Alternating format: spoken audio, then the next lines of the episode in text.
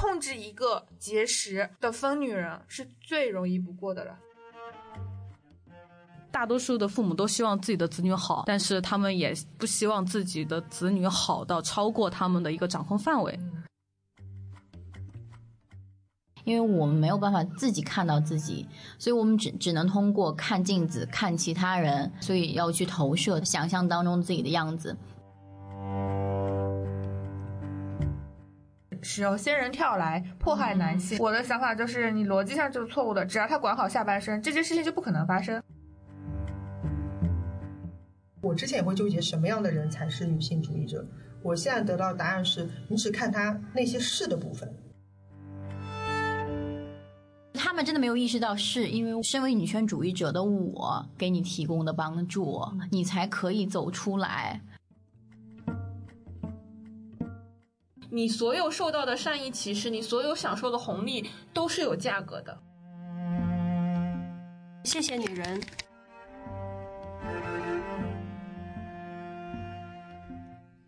一二三，当当当当当当当。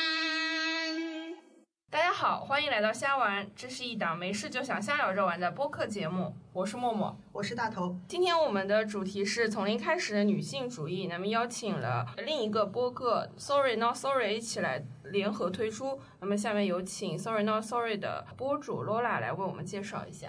Hello，大家好，我是罗拉。我有一个自己的节目，名字叫做 Sorry Not Sorry，主要是聊女性主义和 LGBT 以及一些自我成长方面的内容。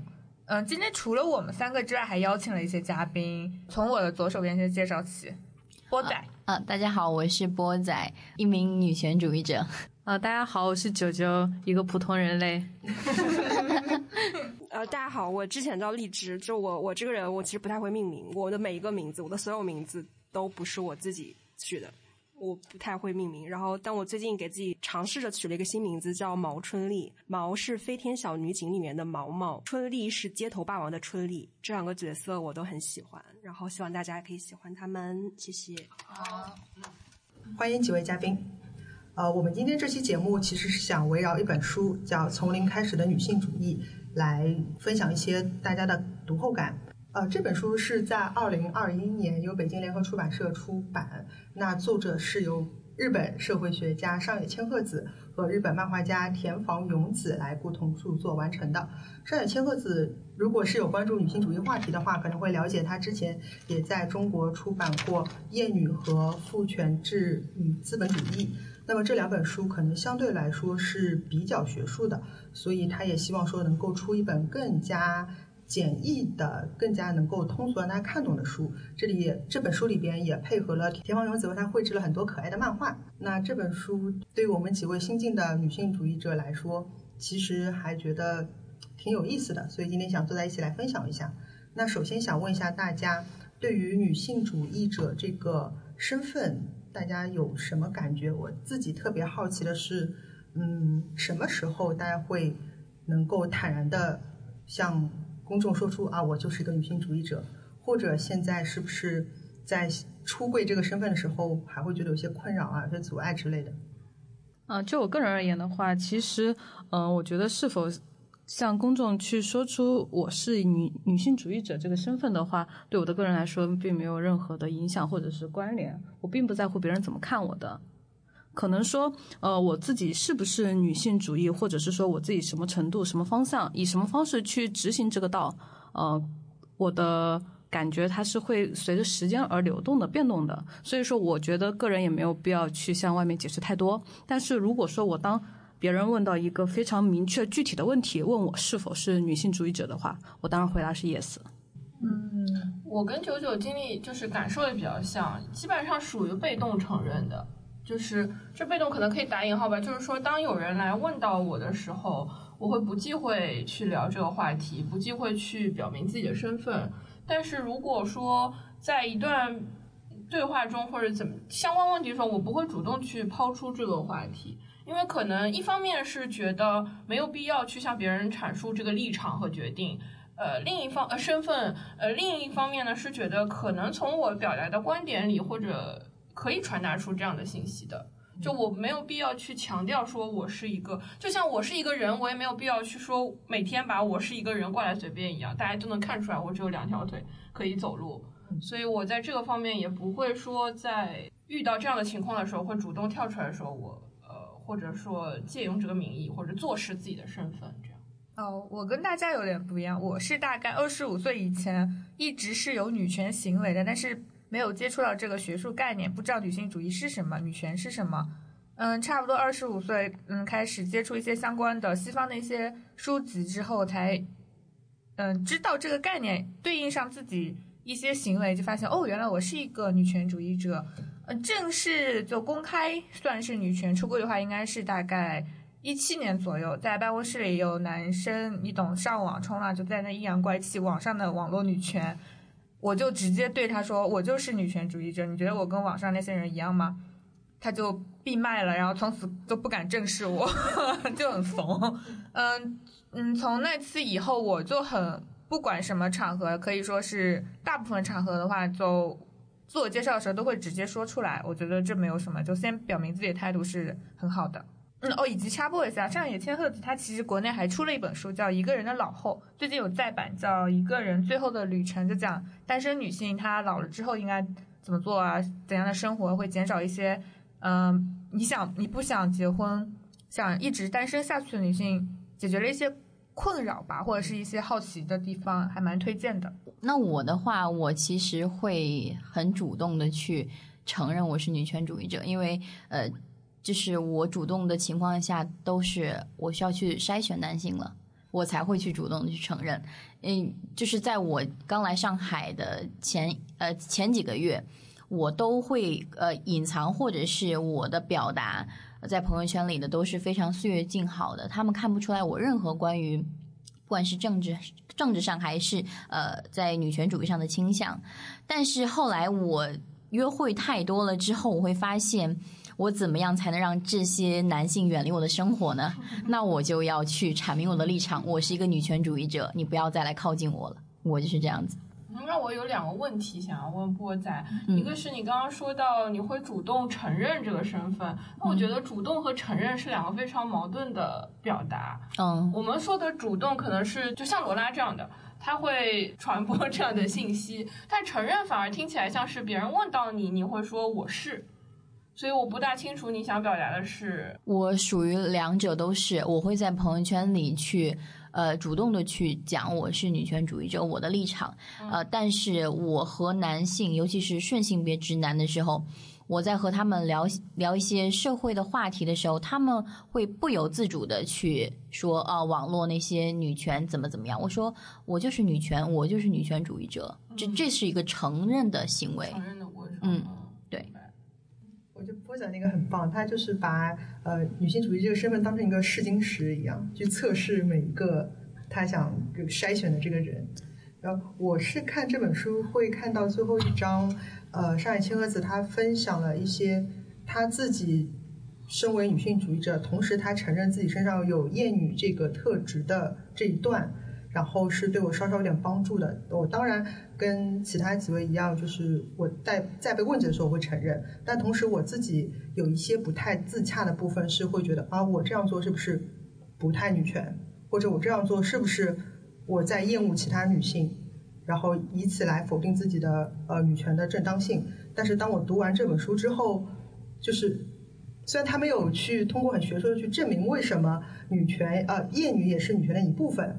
但是它可以消解我自己的一些焦虑，就是我这样既厌女又觉得自己是女性主义者身份是同时可以共处，是可以自洽的。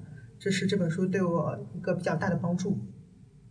我也有这样的感受，因为他在书里提到女就不不不去讨论他的正确不正确，但是他提到，呃，很多女权主义者是都是厌女的，就是你只有。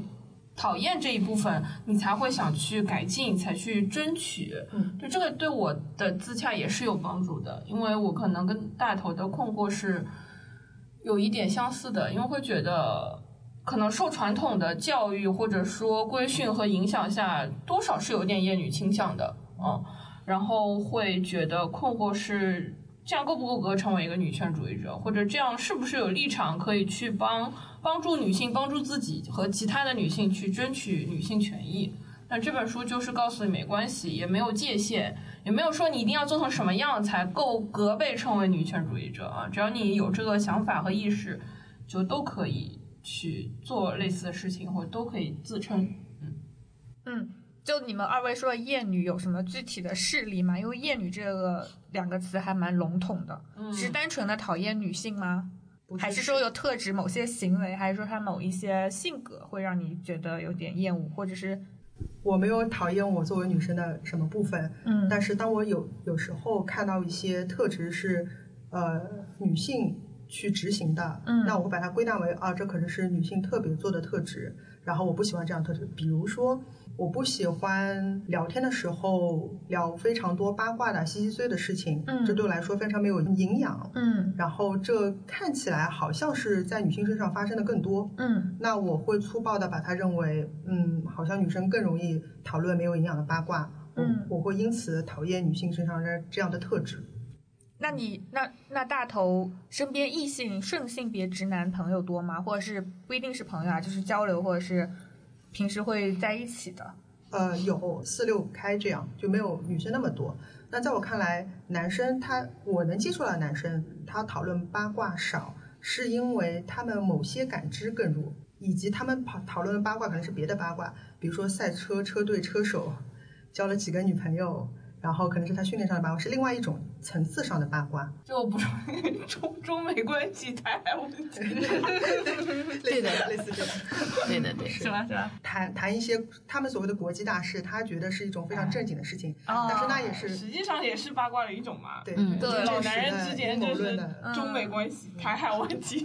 对 对，对。这我我我要补充，其实还有一个很大的问题，就是因为你是女性，女性在场的时候，男性他有一种包袱，他会被社会塑造成我不能聊八卦的形象。其实当你没有女性在场的时候，女男生之间聊的话题跟女孩子一样，也就通俗来说，人性是差不多的，他都是被社会规训成、包装成的模样。总结，男的也聊八卦，男的也很八卦。我认识最八卦的人是个男的，我自己身上厌女的部分，我就会非常不喜欢拖拖拉拉这个特性。对，因为从小家庭的原因吧，嗯，会觉得这样，或者会会觉得整理把东西整理的干干净净的，花时间去，比如说抽屉理的很好，桌面理的非常整洁，是是非常女性化的，像个娘们儿一样，就是这样的描述，是浪费时间的，是不高效的。就这种性格常常常体现在女性身上，笔记做的很漂亮，然后东西收的很整洁，然后喜欢在这些事情上花时间啊。我本我本人可能是被规训，就是训练出来的，完全是另一个方向的，所以我会非常不喜欢这个，然后以此会借借此觉得加入了男性的阵营，就会觉得我和你们是不一样的，嗯，我不像一般女孩子那样会在这些事情上浪费时间的，我有更重要的事情要做，嗯，我更不拘小节，我更怎样怎样。但后来意识到，其实是厌女的一部分嘛，就是因为不喜欢这个特质，企图和这样的阵营去划清界限。嗯就我我不属于你的，我属于男性阵营的，我我是属于更具有话语权去评判你们这个阵营的。后来就会发现，就是非常强烈的厌女的一部分。对，然后也会自己避免往这个方向走，不愿意在好看的，不愿意为好看的事情花钱，呃，好看的东西花钱，不愿意为整理，呃，做这些事情去花时间花精力。嗯直到现在也会有一点，但是会稍微放轻一点对这件事情的评判，就是 OK 的。你想为了美貌花钱，你想为了整洁或者为了什么去花时间，我是接受的。就是现在，嗯当然个人的性格可能已经固定了，不不太会去改变了嘛，只能说从观念上放松一些对自己的束缚。其实像我父亲的话，他是可能觉得我身为一个女孩子，我从出生就带了某一种的一个缺陷，或者是说是那个性别的不平等，他其实认知的很清楚的。但是说他就是会希望我更努力、更坚强、更男性化的一些刻板的去要求我，来去达到就是他的理解里面的一个正常的、普通的一个水平。但是我觉得这样的教育很常见，因为从父母的角度上来讲，可能希望你他的出发点可能希望你在社会上少吃一点亏，就更坚强一点。因为可能他们也心里也知道，女性面临的困境是更多，遇到的困难是更更难处理的，所以他这样也可能是出于保护的心理去做出这样的要求。但实际上，在我们看来，都是觉得男性特质是更优质的，希望你能向高级的男性靠拢，才提出了这样的要求。就刚才大家提到，就是父亲对自己的教育，然后在我们今天讨论这本书当中，他还特别强调了母亲和女儿这个代际之间的关系，包括像在里边做插画的这个田房勇子，他之前出过一本漫画集，就是叫《妈妈好麻烦》，也是他自己有个概念是叫“毒母”，就是中毒的毒，母亲的母，他就觉得母亲对于，特别是对于女儿的这个代际传递教育之间是非常有伤害性的。我不知道大家介不介意聊一聊自己就是跟妈妈的这个成长过程当中对自己有什么影响？我个人比较幸运，因为我的母亲她是无偿溺爱我的那种母亲，她对我产生的负面影响就是她过于想保护我了。除此以外我还 OK，但是我身边的朋友的话就有那种很典型的有毒气质母亲，她就是潜意识的。会对女儿产生竞争心理，因为同为女性，当女儿出生的时候，她夺走了原本属于母亲所受到的关注和光环。有些母亲她结婚生孩子的年纪还蛮小的，其实心智还没有成熟，她突然失去了关关爱，像这种在人心里都需要的东西，她会一些负面的情绪会产生。像母亲嫉妒女儿，这是很常见的事情，只是嗯，通俗上，因为大部分情况我们会把母亲这个身份神圣化。不大提及，实际上其实就还是两个人跟人之间的相处。身边有些人，他母亲就是经常会在爸爸不在的时候虐待他，可以说是虐待，精神上的虐待和身体上的虐待都会出现。还有一些属于那种把女儿当做是控制丈夫的手段，这种情况也很常见。但说到底，这个母亲本人也是男权社会的受害者。以前的话，我会很愤怒，但后来接触到女性。主义知识多一点之后，更多的是理解和同情，以及就是建议在受母亲迫害的女孩子，如果妈妈还能拯救的话，就尝试沟通，多沟通一点。如果实在救不了了，你妈妈已经变成了男权帮凶的话，那就离开吧，就没没有必要把自己神圣化。就大家都是普通人，改变不了环境，就改变自己。这个跟我的经历是完全完全吻合的。因为我现在就是逃离家庭，我前段时间还是就差一点拉黑我妈，因为她就是要求我工作之后要对她怎么怎么样。其实我我是非常能理解她的处境，因为呃，我爸作为一个非常底层的一个男性，然后同时我妈也是，就是一个非常普通的家庭，男权的社会对施就是施加他们施向他们身上的压力，他们没有办法释放，我爸会向我妈施压。我妈呢会向我来施压，然后还有一个非常非常废柴的儿子，就是一个很普通，就是就是一旦有一一点点的变故，就会这个家会完全支离破碎的那那种状态。所以我毕业之后就马上逃到广州，然后现在又来上海，他们完全不知道，我也不建议他们。呃，虽然不介意他们知道，但是我还是不想主动跟他们提起来。然后他们以为我就在。家乡的那个省会的城市工作，然后到现在都依然是这么认为的。然后我对于我父母的我们我们相处的状态就是三不原则，就是不沟通、不对抗、不合作。因为我实在是没有办法和他们为伍了。我理解他们，我们是同病相怜的，在这个男权的社会里面，但是我真的没有办法帮他们，因为就是每次讲话我都会情绪非常激动，我是很应激的。我没办法这样救他们，所以我只能逃出来。其实我觉得，就是我的家庭，包括我的母亲啊，跟刚刚奥瑞讲的，其实在一个综合点，就非常有意思啊。我们的人生，呃，我从小到大，我我对他们的感受，就是因为嗯，生活生存就耗费他们太多精力，以至于就是他们不会就是耗费像嗯传统一样的那种爱。我从小到大就没有很浓厚的感受到他们对我的爱。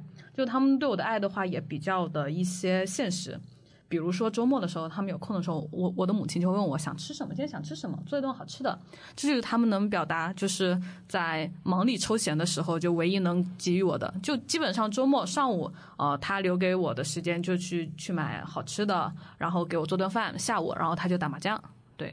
他真的就是因为平时工作也很忙，可能也不一定都有双休啊。就是我能我长大到现在一一个社畜，我才能理解，就是说他愿意把他一周休息的时间半天来去与我分享，那已经是给我的爱了。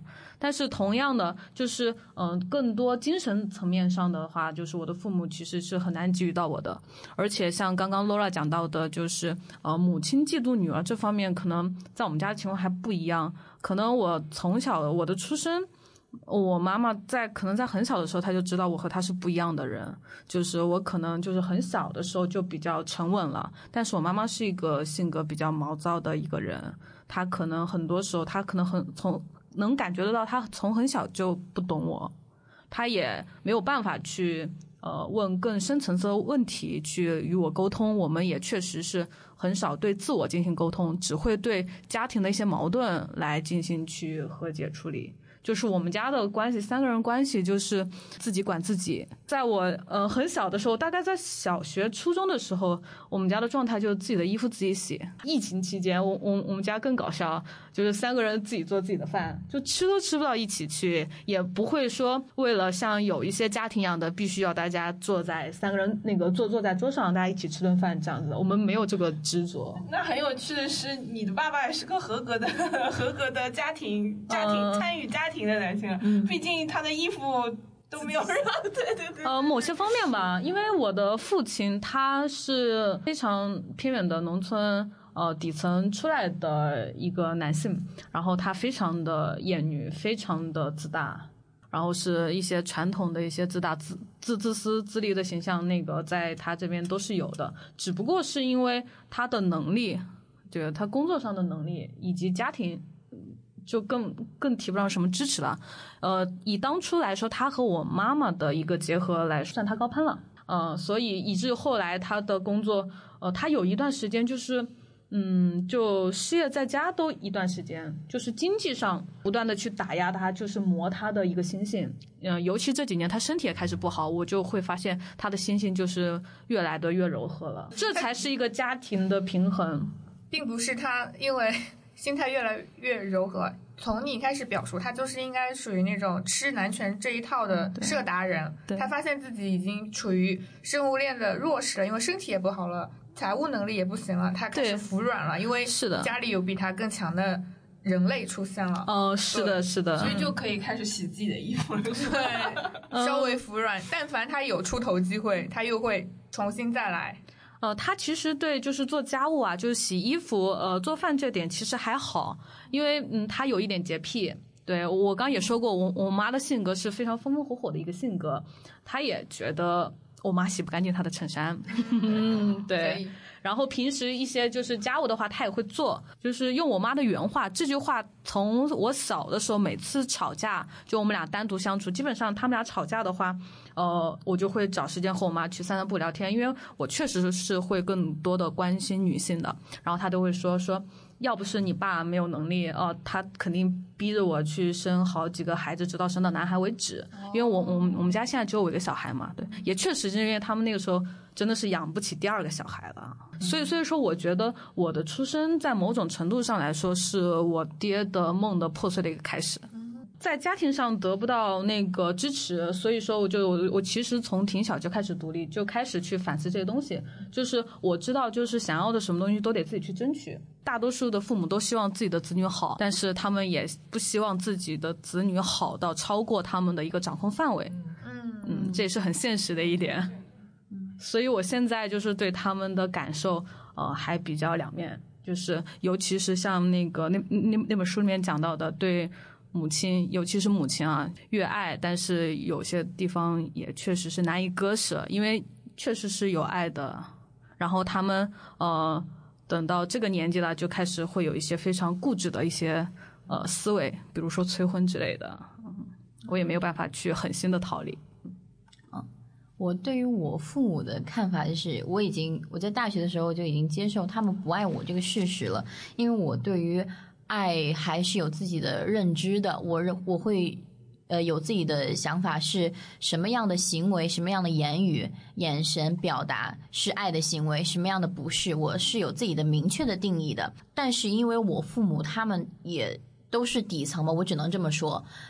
所以我对他们的呃同情、可怜，都是出于对人类的同情，对于一个非常悲苦的人的同情，就是不出于对于父母的那种情感了。我是这么想的。现在，我有一个问题，嗯呃，就是刚才你说过，你对什么是爱有自己的定义，嗯然后可能你父母并不符合，并不符合那样的定义。那我想知道这个定义是怎么形成的？因为比如说你在小时候你接收到的所有的感觉，因为你在家庭里面可能大多都是父母给你的，那可那时候也许我猜也许会形成一个。对爱的概念的误解之类的，然后到什么时候你才会觉得哦，我那样另外一种才是一个真正的爱，而他们不是。其实这个非常有意思，就是是我见识到了别的家庭他们的行为，他们相处的模式，我才发现，过年的时候我父母吵架，就他们每年都会吵，吵得特别凶，然后我就跑出去了，去到我发小家里，然后我在他们家住了几天，他们家的房子也装修的特别好，客厅特别大，特别亮，我坐在沙发上，他妈妈、弟弟、姐妹就。轮流来叫我说啊、去吃饭了，姐姐。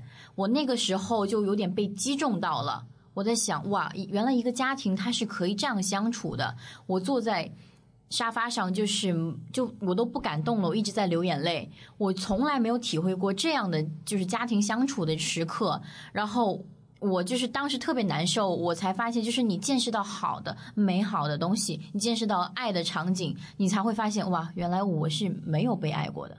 对，就是这样子。前期推荐一下，就是大家有没有看我的《天才女友》呀？看过啊，看过看过，就像波仔说的差不多，就是希望大家都去看一看。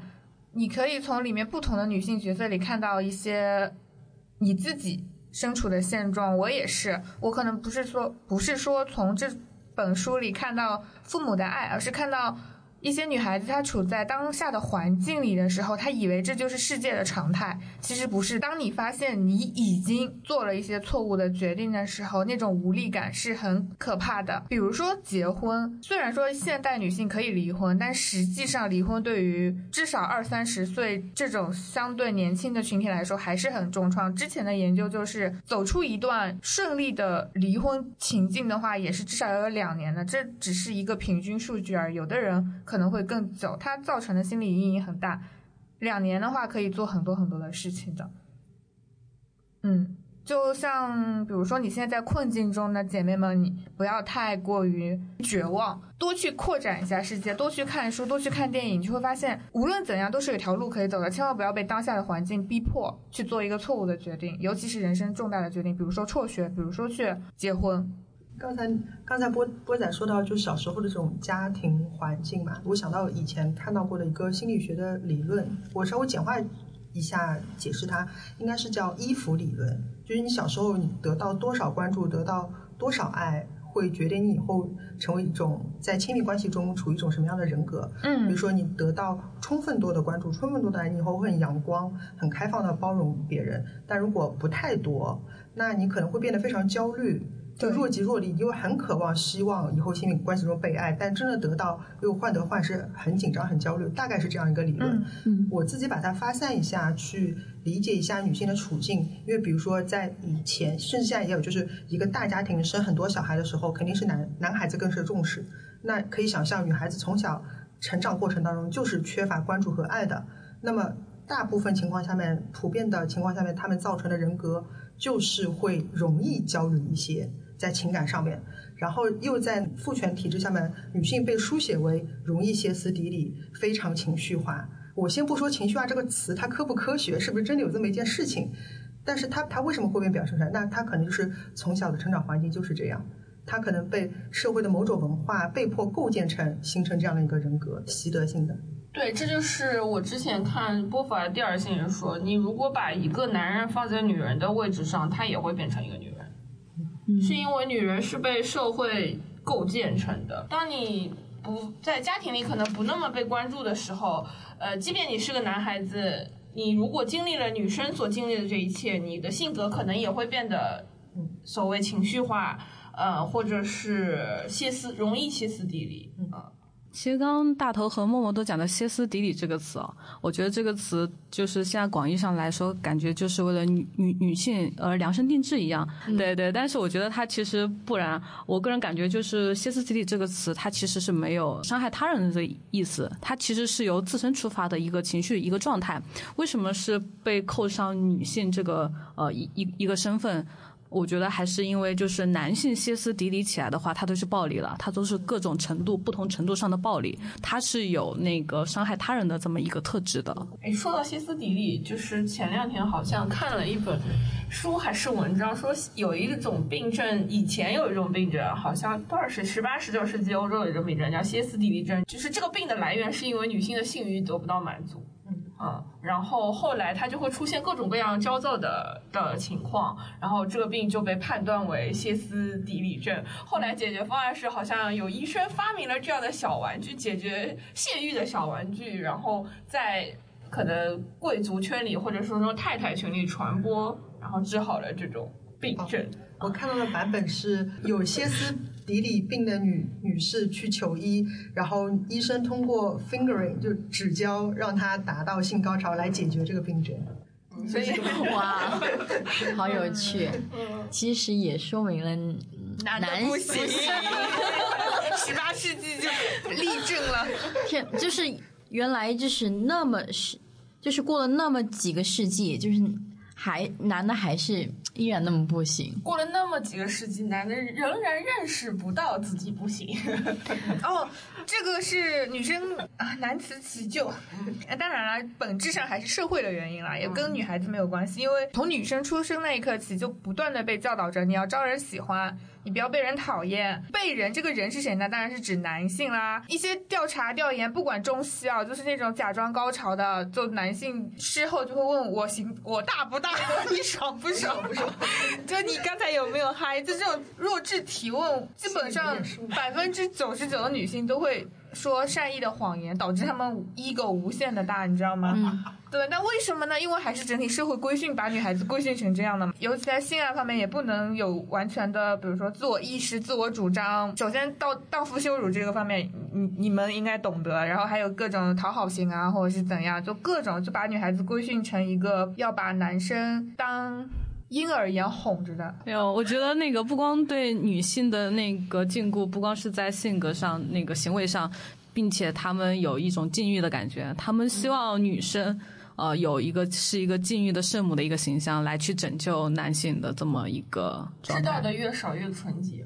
对对对，所以说都二十一世纪了，都二零二二年了，然后仍然是我身边啊，我身边仍仍然会有女性的朋友，然后再去讨论呃婚前性行为这个事情。婚前性行为，我觉得。天哪，真的是太 说婚前这两个字，对，因为也确实是我的朋友，我一方面觉得非常的难过，一方面也没有办法用比较开放的一些呃想法去引导他，因为他所受到的这个困扰肯定是不光是他自身，是家庭双方家庭，包括我觉得可能还有一部分是双方亲密关系之间也会有这样的一个压迫，因为整个社会。上就是这样的吗？这位嘉宾是几几年？九四年的。哦，九九四年还这样？呃，对，九四年才是谈婚论嫁的黄金年龄段。黄金年龄段。对，真的真的。天哪，我以为这种故事发生在七零或八零的女性身上会多一点。对，婚前性行为的那种怎么说？讳莫如深吗？还是什么？不是讳莫如深，是追求吧？追求。就呃，就是呃呃，对。要把宝贵的初夜留给老公这件事的追求，天呐，救命啊！对，救命！对，描述出来就很救命了。对啊，我觉得有这种行为很大一部分原因就是那男的不行，他知道自己不行，所以先先骗到手再说。还有男的知道自己不行的，对自己不自信吗？不是因为，比如说网上都传，比如说人家的阴茎二十公分，一量自己五公分，非常直观了，非常直。其实我我是觉得男性他什么都知道，但是他绝对不会跟你讲的，或者是呃，包括我之前 认识一个绿帽奴，他就会不断的跟我聊天的时候，所有的话题都是问他，呃，他打不打？他 O 不 OK？有没有爽？有没有高潮？我我因为他是绿毛奴，所以我就不断的羞辱他。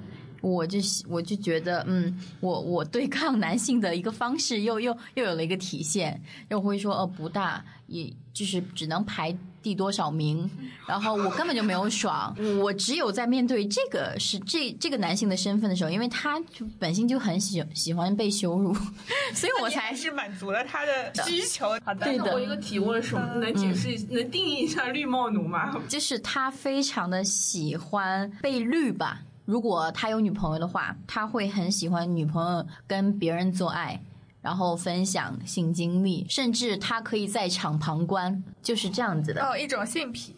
对的，对的。然后也很喜欢被羞辱，但是关于性能力上的羞辱呢，就是他可能呃也没有那么接受，但是只要羞辱他的话，还是可以的。关键消息都会屏蔽。对的，性癖在这儿，但是他精准的绕过了那方面。对的，对的。我现在才发现，就是你做 S 还挺爽的，就你控制别人、命令别人、羞辱别人，真的很爽。就是权力啊，就和性欲、性欲一样，就是都是春药那种感觉。在我来说就是这样子。其实我也是发现，我到现在都没有遇到过一个合格的男 S，是因为他们就是就想要掌控别人，想要泄欲而已，根本就没有什么 SM 那种礼仪在。SM 有基本知情同意，对的，要商量，以及事后还要交流。对的，对的，复盘，对啊，复盘的。比如说刚才哪里做的伤害到你了，或者怎样的。对对对，所以我现在基本上没有遇到。我觉得 S 应该是很难的，就是提供服务的一方。对，是的，S 其实是你如果单纯只是想掌控，只是想，你是没有办法做到这些事情的。那就是暴力，那是犯罪。我突然想到，就是说到那个歇斯底里专属于女性嘛。我最近看那本书叫《Word Slut》，就是我也不知道中文怎么翻译比较好，就是 Word 就是那个语言呃那个词语的 Word，Slut 就是骂人的那个荡妇的 Slut。它它就是说，在西方英语语境下，一些单词专属于女性，其实它以前并不是，嗯，或者一些词语它就是一些中性的词，比如说 bossy，比如说 bitch，像 bitch 的话，一般。大家都已经是通识了嘛，就是骂骂一个人的时候会用到这个，呃，特指一般都特指女性嘛，婊子之类的。然后那种 bossy 就是指一个女性，她性格强势，但是你会，但是你 boss 这个词它就是一个很好的词啊，对不对？嗯，霸道总裁多好，但是为什么放在女性身上，她就是一个特别强势、霸道的、不讲理的女性呢？就还蛮有意思的，在中文语境下。更常见了，所有那种特别脏的词儿都是女字旁，然后骂人都是骂别人的妈妈和别人妈妈的生殖器。呃，还有人跟我说男女平等，中国人呃中国女性地位很高的时候，我就觉得啊，那你把你的国骂改一改。但有个词我听到一直挺生气，就是雌竞那个词。哦，雌竞，动物界有雄竞，然后发展到。东亚女性身上就有雌竞，蛮扯的。我后来特地查了一查，也不知道是不是准的，就是有人说是阿呀娃娃，嗯，以前他那套理论里边出来的。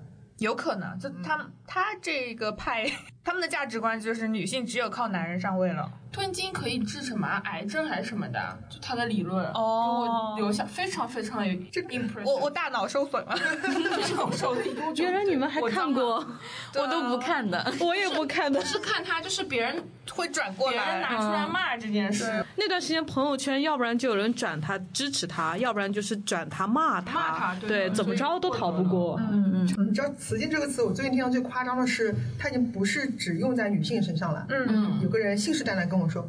你知道吧？就是现在企业竞争啊，就分雌性和雄性。好，大意是说，如果这个企业它财资雄厚，或者是它真的很有实力，它是雄竞；如果它就是靠呃勾心斗角。人脉关系，比如上面有人打点的很好，这方面的就是雌竞。其实就是把好的东西都归为雄性、男性化的。就像以前，嗯，程序员就是一开始写程序的都是小姑娘，因为这个事儿不挣钱又苦。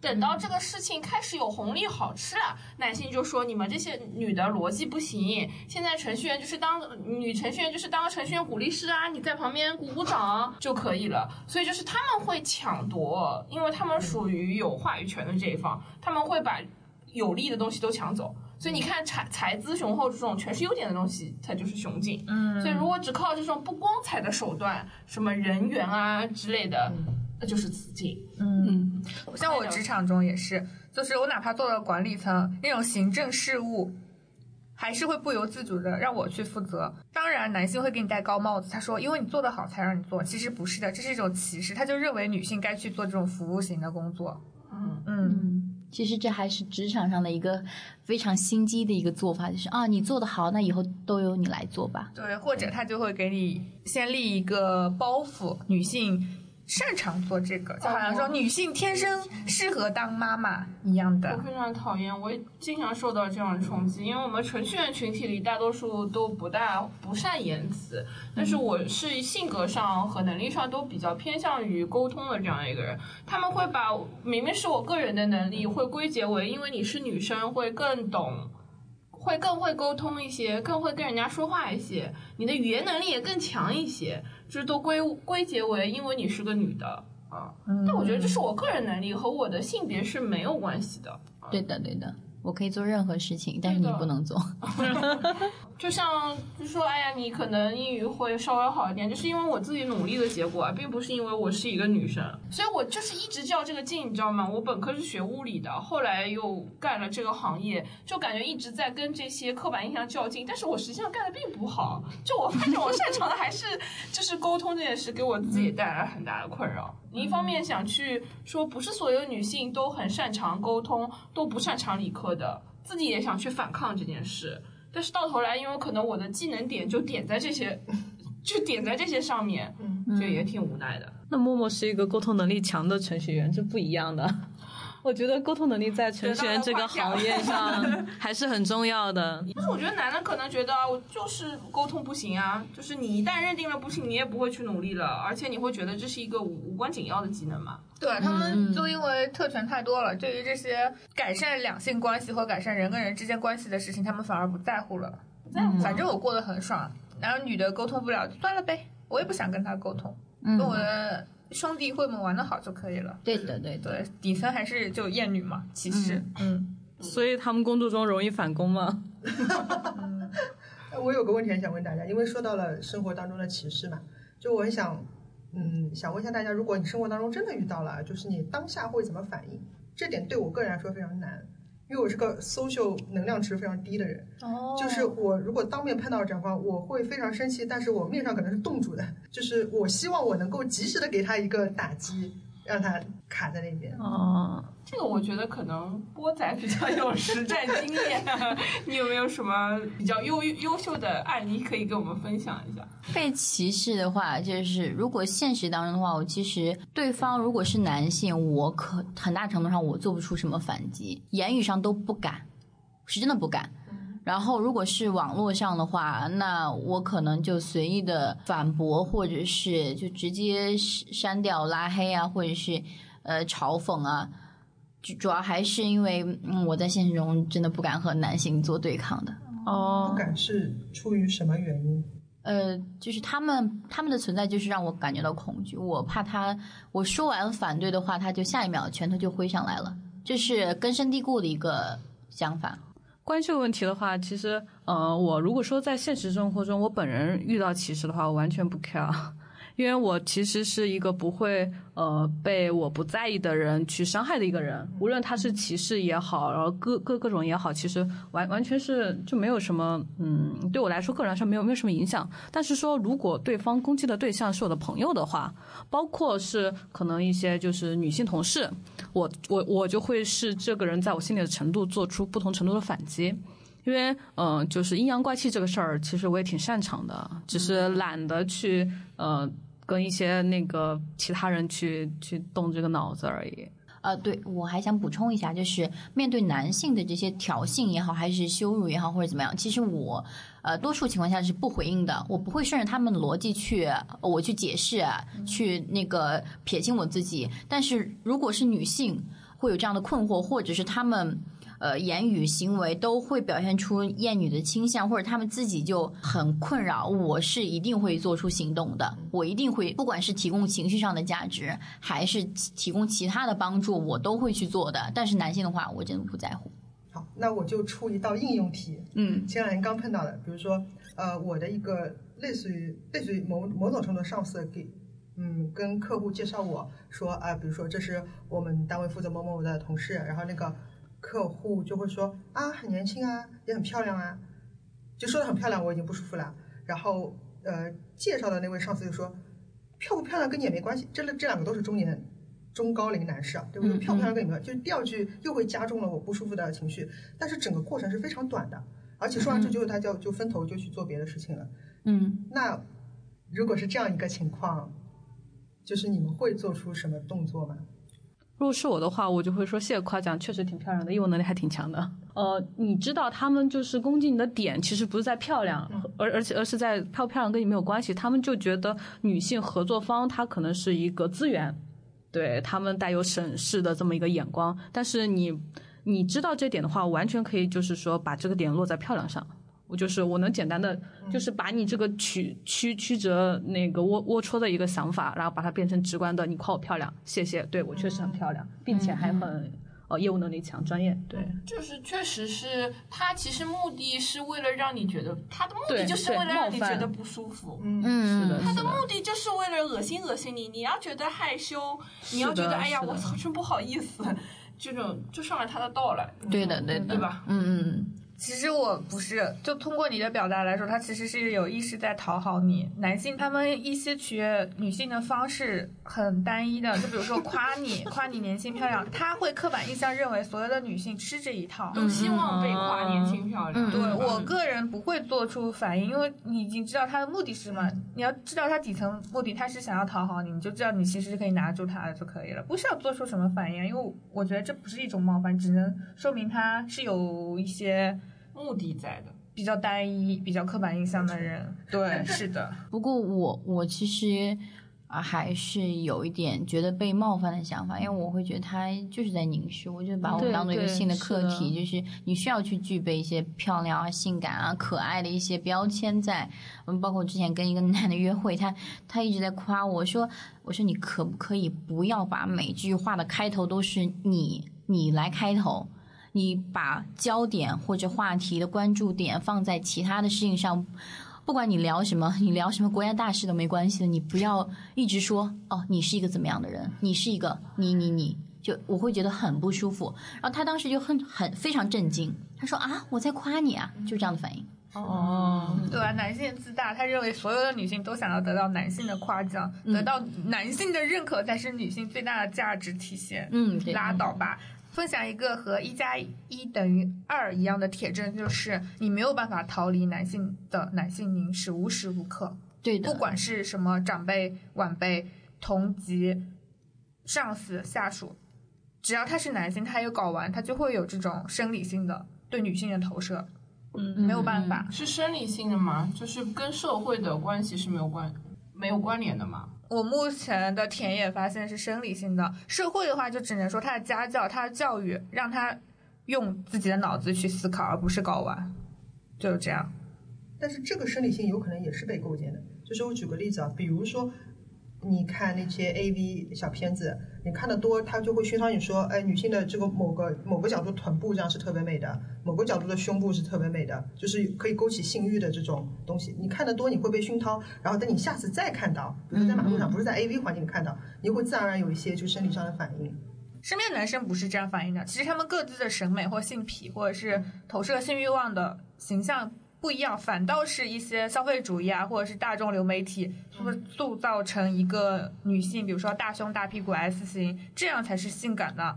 其实不是，有的人他说我就是喜欢平胸啊，诸如此类，反倒是女性会被这种东西洗脑，让自己成为那样的人。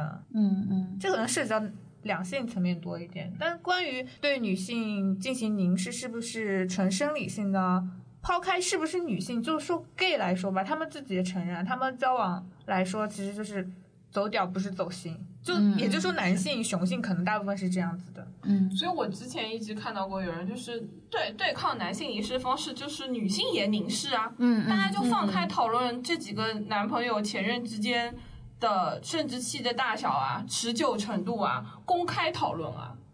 嗯，就是你看，哎，你这个人人长得这么呃猥琐，一定鸡鸡很小吧？嗯 嗯，就是从女性角度去做一些反抗，因为对男性会说，哎，你看你胸很大啊，你一定活很好吧？嗯或者说这种，就是你对抗他的方式不是消除他，而是让凝视的人也处在被凝视的状态下。对嗯对对对我很赞同，嗯因为你可以看到外貌焦虑的男性比例非常少，gay 和女生顺性别直女相当的多。对的为什么呢？因为他们都是对凝视的客被凝视的客体，顺性别弯女也会存在这种困扰啊。嗯，我说的是比例，相当部分的比例，像嗯有些你的有一些弯的 T 啊什么的，他就身上有那种被男男性的思维洗脑了，他认为我只要有钱、有地位，我女朋友就是很漂亮、阳光美少女，我就我就只要无限任由自己随便变丑，就是因为你懂的，他就会变成男性的那种思维。嗯嗯，我觉得这个东西是相互驯化驯化的吧。就像刚刚讲到的，就是呃，男性刻板印象就会喜欢女女性，就是身材，然后怎么样塑塑造成什么样的人，包括是，其实反倒是女性更多，他认为男性喜欢这样的自己。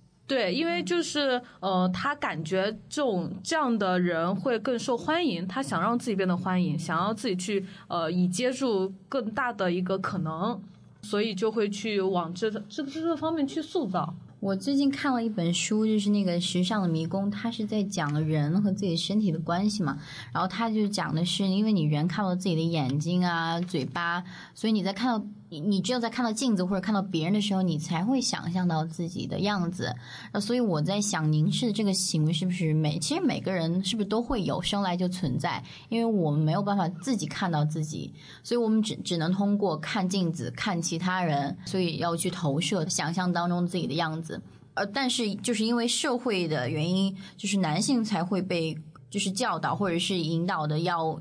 就是把女性作为性的客体，那女性就是被规训的，你你不能去主动的去怎么怎么样，所以我会觉得我现在对应的方式就是反反抗的方式，就是不断的凝视他们，就是包括很多人跟我刚认识的时候，他们非常密集的去询问我的个人的情况，你叫什么，住在哪里，有没有男朋友，你甚至是就是过分一点，他会问你你做过几次，怎么怎么样的。我的方式就是他们问什么我就答什么，我没有特别感觉到冒犯，我会觉得哦，你这个人的水平也就到这里了，很低级的一个人。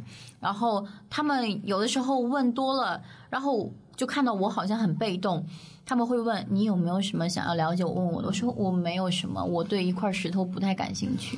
我我会在这样的心理上就是去反击他们，我会觉得我我根本就不在乎你，你你问什么我就你要什么我就给你什么，我就看看你到底就是你的水平或者你的界限到到底在哪里。最后我问来问去发现，嗯，也不过是一个这样的人。我鼓励女孩子们就不要老对自己容貌苛刻了，多对男性进行一些批评，太包容不行的呀，真的。我不得不说默默一个精彩的事情。嗯你们知道有个叫西桃的女性社群吗？嗯嗯嗯我知道，我上次去参加那个他们做一个定格动画的培训班，然后最后做交作品一个典典礼上面，默默就来了，嗯然后大家有一些讨论，就讨论是容貌焦虑吧，是的，就是讲个的。整容啊、整形啊什么，默默就站起来发言。我说为什么不能对男性也哥哥呢？比如说你到了中年就不应该秃头，不应该有啤酒肚，就是只会对女性说你到了三十多岁有皱纹，然后什么胖或者怎么样的，就大家会一起互相伤害吧。就是你头怎么秃了，你肚子怎么大了，你怎么长得这么矮？为什么性能力不行了，持久度也不行了，断崖式下降之类的。嗯嗯嗯如果不能和平的共处下去，那就互相伤害吧。嗯，嗯，对对对这也是我现实生活中跟男性有争执的 一个但是我觉得手段。到理论上来讲是有道理的，因为人是经验型动物嘛，他没有体会过的事情，他是没有办法理解的。嗯嗯你没有经历过被凝视，你永远不知道被凝视是什么感觉。嗯嗯，对，没有害怕别人冒犯你或者欺负你，你是永远不会体会到那种恐惧的。嗯对，书里也提到这个部分。对，为什么男有女性主义意识的男性那么少？因为他们既得利益者，他不需要向下兼容，他不需要去体会在他之下的人的难处。嗯，共情共情能力是非常稀少的。我以前以为是人人都有，然后可能男性被规训的阉割了，实际上不是的。共情这种能力是也不是人人都有的，但是社会就会普遍认为女性就是同情心高一点的，更更容易共情的。其实这嗯都是一种算是给你戴高帽子的绑架。嗯嗯就其实我你一旦变成了泼妇，他就开始 judge 你了。嗯，我越来越觉得人和人之间的差别差别。就是是远大于性别之间的差别的，嗯嗯就是说，就像这个是这个水平，其实是每个人会有高低，并不因为你的性别而而转移。嗯就男性也有共情能力比较强的，女性也有共情能力比较弱的人。对，嗯就你正好提到人不应该以性别来区分嘛，这其实已经属于第四波女性主义现在在探讨的话题。但是中国国内的女性主义就还蛮搞笑的，因为我上网不算多，偶尔看一下就是那种。极端女权、田园女权，现在还有一个平权仙子之间的纷争，然后不是这三波有什么区别？没没有，我以为我们是按照像西方那样的路径走，后来发现我们不是的，因为我们可能在西方在开始的时候，我们还在你懂，就是嗯一些历史原因。嗯，我觉得中国应该是民国短暂的出现了一下，然后直到后来大概差不多，第四届世博会在北京开的时候，那是大概是多久？九零年出头，八十末九零。哦，对对对对，我我也是这么觉得。我们大概是中国的话，大概是一九八零后开始逐渐抬头的，之前短暂的出现过。所以呢，那个一九八零年对标西方的话，已经他们已经进行第三波了。我们可能还是说什么，因为一些历史原因啊，嗯，妇女半边天之类的，那也是因为政治取向嘛。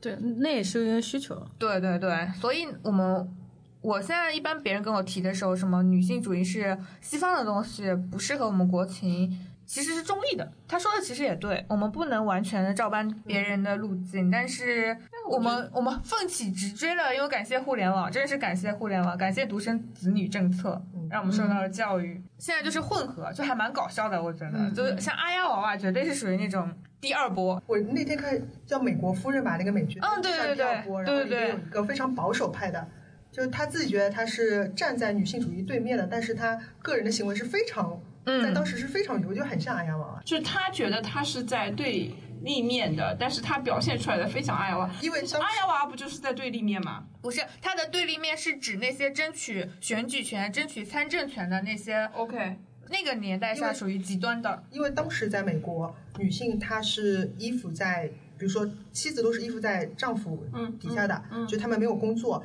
他所有的信用卡，哪怕有信用卡，每笔消费都要丈夫签名授权的。OK，然后，另外这时候第二波女性主义就出来说我们要独立，我们要选举权，要工作，叭叭叭。嗯然后我说的那个人呢，他就是说我，他就站在保守派，我就要做家庭主妇，OK，我为什么要出去工作呢？又累，为什么要争取男女平等呢？难道要让男生女进女厕所吗？难道要去参军吗？他是非常保守，但是他搞了很多活动，嗯，对他，他是活动家，嗯他是争取女性成为家庭主妇的权利。对，极端女权、田园女权和平权仙子，极端女权和田园女权我还算理解，这其实是一种污名化啦。嗯嗯嗯，平权仙子反而很搞笑，是女性内部产生的分裂。嗯后来我查了一下平权仙子是什么呢？就是说，哎呀，男生也很可怜，帮男生说话。我我突然就意识到啊，这样的情况很可悲。我之前不是网络流行同情男人是倒霉的第一步，这我听波仔说的，我真是觉得那天那天那天电话的时候，同情男人是不幸的开始。对我觉得把这句话打出来贴在墙上，你知道吗？就是那个崔娃，知道吗？他之前写过那个自传，我总结出来的一个就是鸡蛋跟石头，你要站在哪一边呢？你肯定要站在鸡蛋那一边，不要大脑误认为你自己是石头，不是的，其实我们都是鸡蛋，我们要站在鸡蛋那边，我们是弱势。当你是弱势的时候，你为什么还要同情比你强的人？你你的同情心是要给值得的人呀，就好像你的老板在剥削你，你还要帮你老板说话，我老板也不容易啊。就是呀，韭菜操着镰刀的心嘛，嗯对就是这样 吗？你还担心人家割的快不快，割的准不准？自己就是韭菜啊。嗯嗯，男生也很可怜，然后我听到这个，我就哦，好绝望哦！我是完全反对平权仙子的，不要跟我讲什么我不是女权，我是平权主义者。对对，他们说不要女权，要平权。一个是没有理解女权主义，但第二个是他根本不了解自己的处境，就像那个奶万一样，男男生买房子也很可怜，那你为什么要买房子？我从从另一个角度来说，我觉得像女权主义这种事情，就是矫枉就是要过正的。对就是你已经受到压迫了，你如果再不天平再不往回压一点，你怎么找到中间那个点啊？你总是妄图是一步一步温和的找到平衡点，我觉得是不可行的。我有一个反对的声音。矫枉过正，你到什么时候才能知道这过正？哎，可以再回去点，就是嗯嗯嗯，已经足够过正了。我明白因为介于我对人类悲观的理解，我是觉得 人类是没有这个理智或者控制能力，是说我虽然过正了，但我到某个程度就可以回来了。就对，这就是不是你个人能决定的事情，这是交给时间和历史的。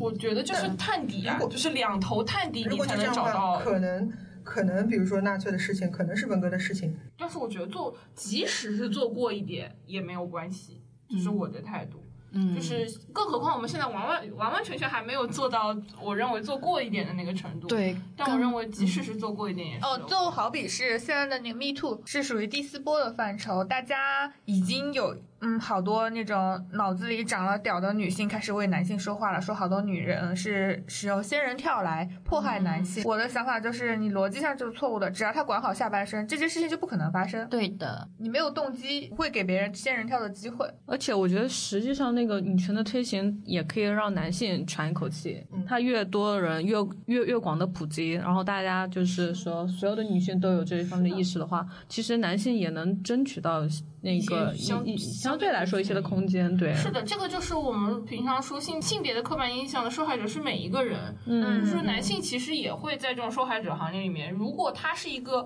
头脑清醒的，他应该意识到像这种女权的是的主义是其实是对他有所帮助的。对你不用再买房子，你不用再表现的很坚强啊，表现的要就是很对对勇敢，你可以做你真正想做的自己，这对样对对，反对以性别来区分人，而是你这个人本就是人本人对对，女权的那个尽头就是平权，但是说我们不能以平权的形式开始，没有办法的，因为平权现在太就是宽泛了，平权涉及到种族，涉及到阶级。是的，是的，对，我们首先先从一个小的地方着手，嗯你先起码同阶层你能取消性别歧视，然后再开始从不同的阶层再逐渐逐渐开始。像我有一个同学，初中同学，他大学霸，复旦的博士，现在在美国了。有一天晚上，他不知道为什么是生活不如意了，找我这种单身女性来撒气。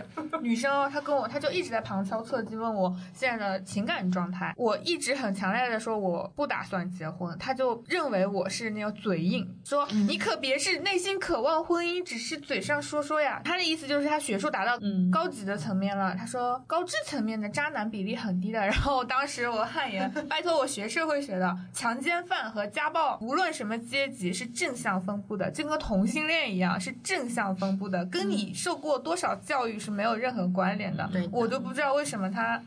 就受到这么多教育，他还是会有这样的想法。因为他可能觉得自己不一样嘛，自己可能就是很大概率能能避免嗯嗯幸存者偏偏偏差对对的嗯，就讲出这种话是非常傲慢的呀。你别不是，就是以我自己的经历和想法在嗯套用你。我非常想结婚，所以你如果不想结婚，就是嘴硬。嗯，对的，嗯他认为他潜意识认为女性都是会有幸福生活终点就是结婚这生子跟。我爸妈妈想法差不多。，对，我想到原来在男权社会里边就非常歧视同性恋的一点是，他不相信有女同性恋的存在，他觉得就是女的性欲一定只能被男的满足的。如果你声称你是女同性恋，那你一定还没有遇遇到过就是 对非常好的 sex experience。你看我来，我就可以把把你矫正，大概就是这种。对的，你一定没试过我。是吧？对啊？就就这个心理，就像那个罗拉的朋友劝他结婚，你一定没试过这么好的婚姻，就大家都一定是没有遇到高知层次的男的。对我一定是没有读到博士，我还没有进入到高知层面。刚才说的这个，其实女生跟女生之间反而容易高潮，这是有数据支撑的。我那个数据没打小抄，没记下来。嗯，对，而且而且男孩子孤独的蛮多的，经常有，因为我专业限制，就好多男的那种事业上啊、工作上啊，或者家庭婚姻上，就来白嫖我的那些专业知识。嗯，对，然后有的时候看看情分，如果他能给我资源互换，我就陪他聊一聊，然后你就会发现他们好脆弱哦，真好脆弱啊。对的，是因为增长环境里不用接触什么有冲击的事情啊，嗯，不用和家庭对抗啊，因为家庭对，比如说家庭对他的要求就是稳定的工作啊，找个女的结婚，对吧？反观一个女性，你如果有一点自我意识的话，家里让你结婚你不想结，家里让你生小孩你不想生，你一定是有一个冲突的嗯解决问题、解决矛盾的过程。这个过程其实就是给你的经历啊，嗯，你就，会在遇下一次遇到困难的时候，你有斗争经验，你有，但是男性是没有这样体验的，一点点事情可能会觉得很大了，就是我无法接受了，对以及他。都是在被别人捧着，重男轻女的环境，男权社会。嗯，对的我们男子汉就是牛逼。我我其实有这种感想是，因为我自从接触了女权主义之后，也包括我先前的一些对于人的那种呃，就是就是我可能说的夸张一点是悲悯的那种情怀，我会很想要，就是我在乎的人，我喜欢的人，我会给他们非常多的情绪的支持，但是呃。就是我由于接触了女权主义之后，我这种支持是更加的坚定了。但是很多男性，我之前认识过的，他们都非常厌恶的女权主义者，或者厌恶这些东西，可能是因为他们遇到的事情自己真的没有办法逾越了，所以我还是会给他们提供支持。嗯，可能那个男生真的很好看。一定要先进去。但是他们真的没有意识到，是因为身为女权主义者的我给你提供的帮助，你才可以走出来。我可能有点夸大我自己的作用了，但是他们是没有意识到他是受惠于女权主义的。嗯，是的，你没有夸大你的作用。社会学有那个研究，伴侣如果是女性主义者的话，其实亲密关系相对质量会比那些传统刻板印象的异性恋相处关系高很多，幸福质量以及。嗯，不仅仅你是女权主义者吧，男性他会下意识的就把男女性当做一个情感宣泄垃圾桶，他们就已经给女性定了这种定义了，你就是要成为我的心灵港湾的。嗯嗯，男生跟男生之间都是聊的那种废话、猪话。扯天扯地的，嗯嗯，真的，我见太多了。每一次我就在那里满头汗。我在你们聊什么猪话？如果没有女性在场，他们就开始聊女生，聊他们 性能力。当然，这都是吹嘘了，对，吹牛，不是聊了，是吹牛了。反倒他们从来不会走心，不会说聊一聊啊，我最近的人生困境啊，或者是我最近心灵一些遇到的小迷雾，他们不会，他们把这种能力都剥夺了，并且要从女性身上汲取能量。我现在方案就是以后再找你，先把支付宝二维码给他，让给你打钱。我现在不能被白嫖。对，我现在就是这样的想法。你你要约我出去玩，就是 OK 的。我我现在都基本都上加加上一句，就是他们问你你去 Live House 吗？你去哪个餐厅吗？你去哪个咖啡馆吗？我说有人请我我就去，没人请的话我不去。然后很多男生他的回应就是啊，那我先不叫你了。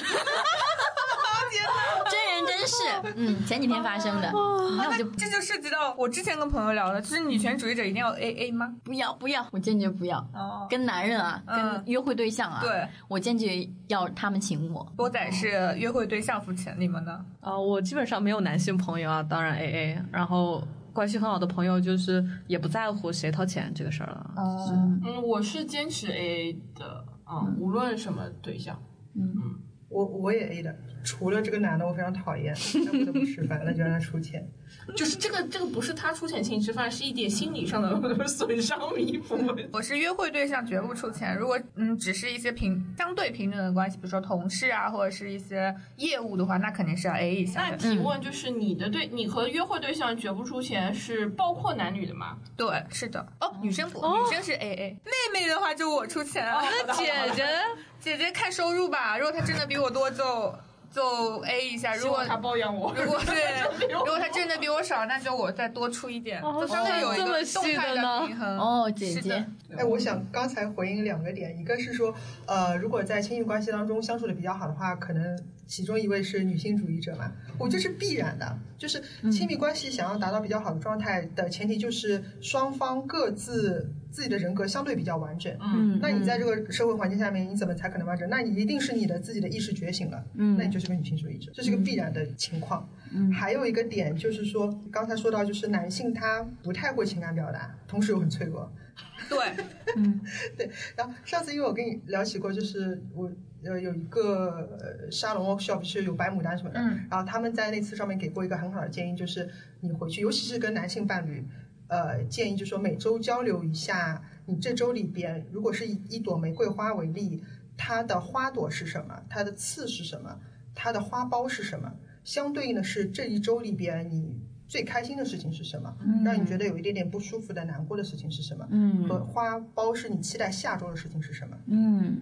我在我男朋友身上试过，嗯，他一开始回答会非常简单，甚至没有回答，嗯，就是这种情况在以前的男生身上也见过。一开始我会觉得他们不愿意沟通，嗯嗯，后来发现他们真的说不出来，他们因为他们没有观察和没有能力的，对，但是多多练习几次会有改善，会有一点点改变，会有改善。对我觉得一定是就是像之前听沈沈一斐吧，嗯就是那个复旦的那个、嗯那个嗯嗯，他就说爱是一种能力，是需要不断练习的过程。当然对赞同。嗯对的对，就这个也一样，就是没有什么，我觉得没有什么天生就是对不会表达，我就是不善表达。一一般来说，就是一个是没有思考，二一个是没有接受过训练，以及往外延展，多看看。我之前有个同事，他夫妻两个都属于高知，就是我那个同学认为的高知。OK，嗯嗯，她的那个老公就是非常的素质低，我觉得应该也是被惯着长大，妈妈也没有教育过。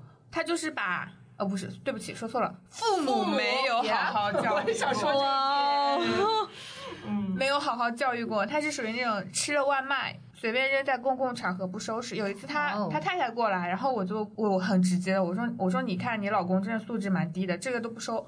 他太太回我一句，我我当时就能理解为什么她她老公能活到现在。她来了，她太太来了一句，男的不都这样吗？啊，也很很常见，很常见。哦，所以我觉得有的时候甚至是双方共同去塑造成的一个局面，对就是你不去要求他，他当然按照他自己原本的那个轨迹去生活，嗯去继续，那就会变成你抱怨归抱怨，但是这件事情不会有任何的改善，对，双方共同造造就的局面。嗯嗯，我就觉得所以那个书里面我记得有个词叫“一人一杀”，嗯嗯他举的很好的例子是一个妻子，比如说就像刚才扔垃圾的这种情况，她去跟丈夫据理力争，说什么不好，我觉得这是个非常难做到的事情。我联想到我自己妈妈，比如说她如果小时候，在我小时候跟我爸爸有什么矛盾，然后会回来跟我说，哎，你去跟你爸爸说，让他不要这样这样这样这样。还有其他很多事情，比如说通过别的亲戚来说服我啊，你该结婚啦，你要怎么怎么样，很多这种情况。如果他直接把这个事情跟我说，他会担心跟我关系破裂。他把这个风险和责任转移给第三方，让那个人来跟我说，就是把刀给别人了嘛。对对对，嗯但其他人并没有这种义务。和嗯，责任。对，就除了同理心啊、情绪感知能力啊、勇气，也不是每个人都有的。对，所以就是就是这样的局面会造成，就很多人是惧怕冲突，惧怕冲突之后的情情处处理这样的情绪嘛，所以到最后就是会大家互相，就男人不都这样吗？对，就自自欺欺人了，欺人让自己自洽一点。就刚刚大家讲到那个尊重祝福的时候，其实我我当时心里咯噔了一下，你们千万不要说“锁死”后面这个词儿，嗯就是因为这三个词我呃第。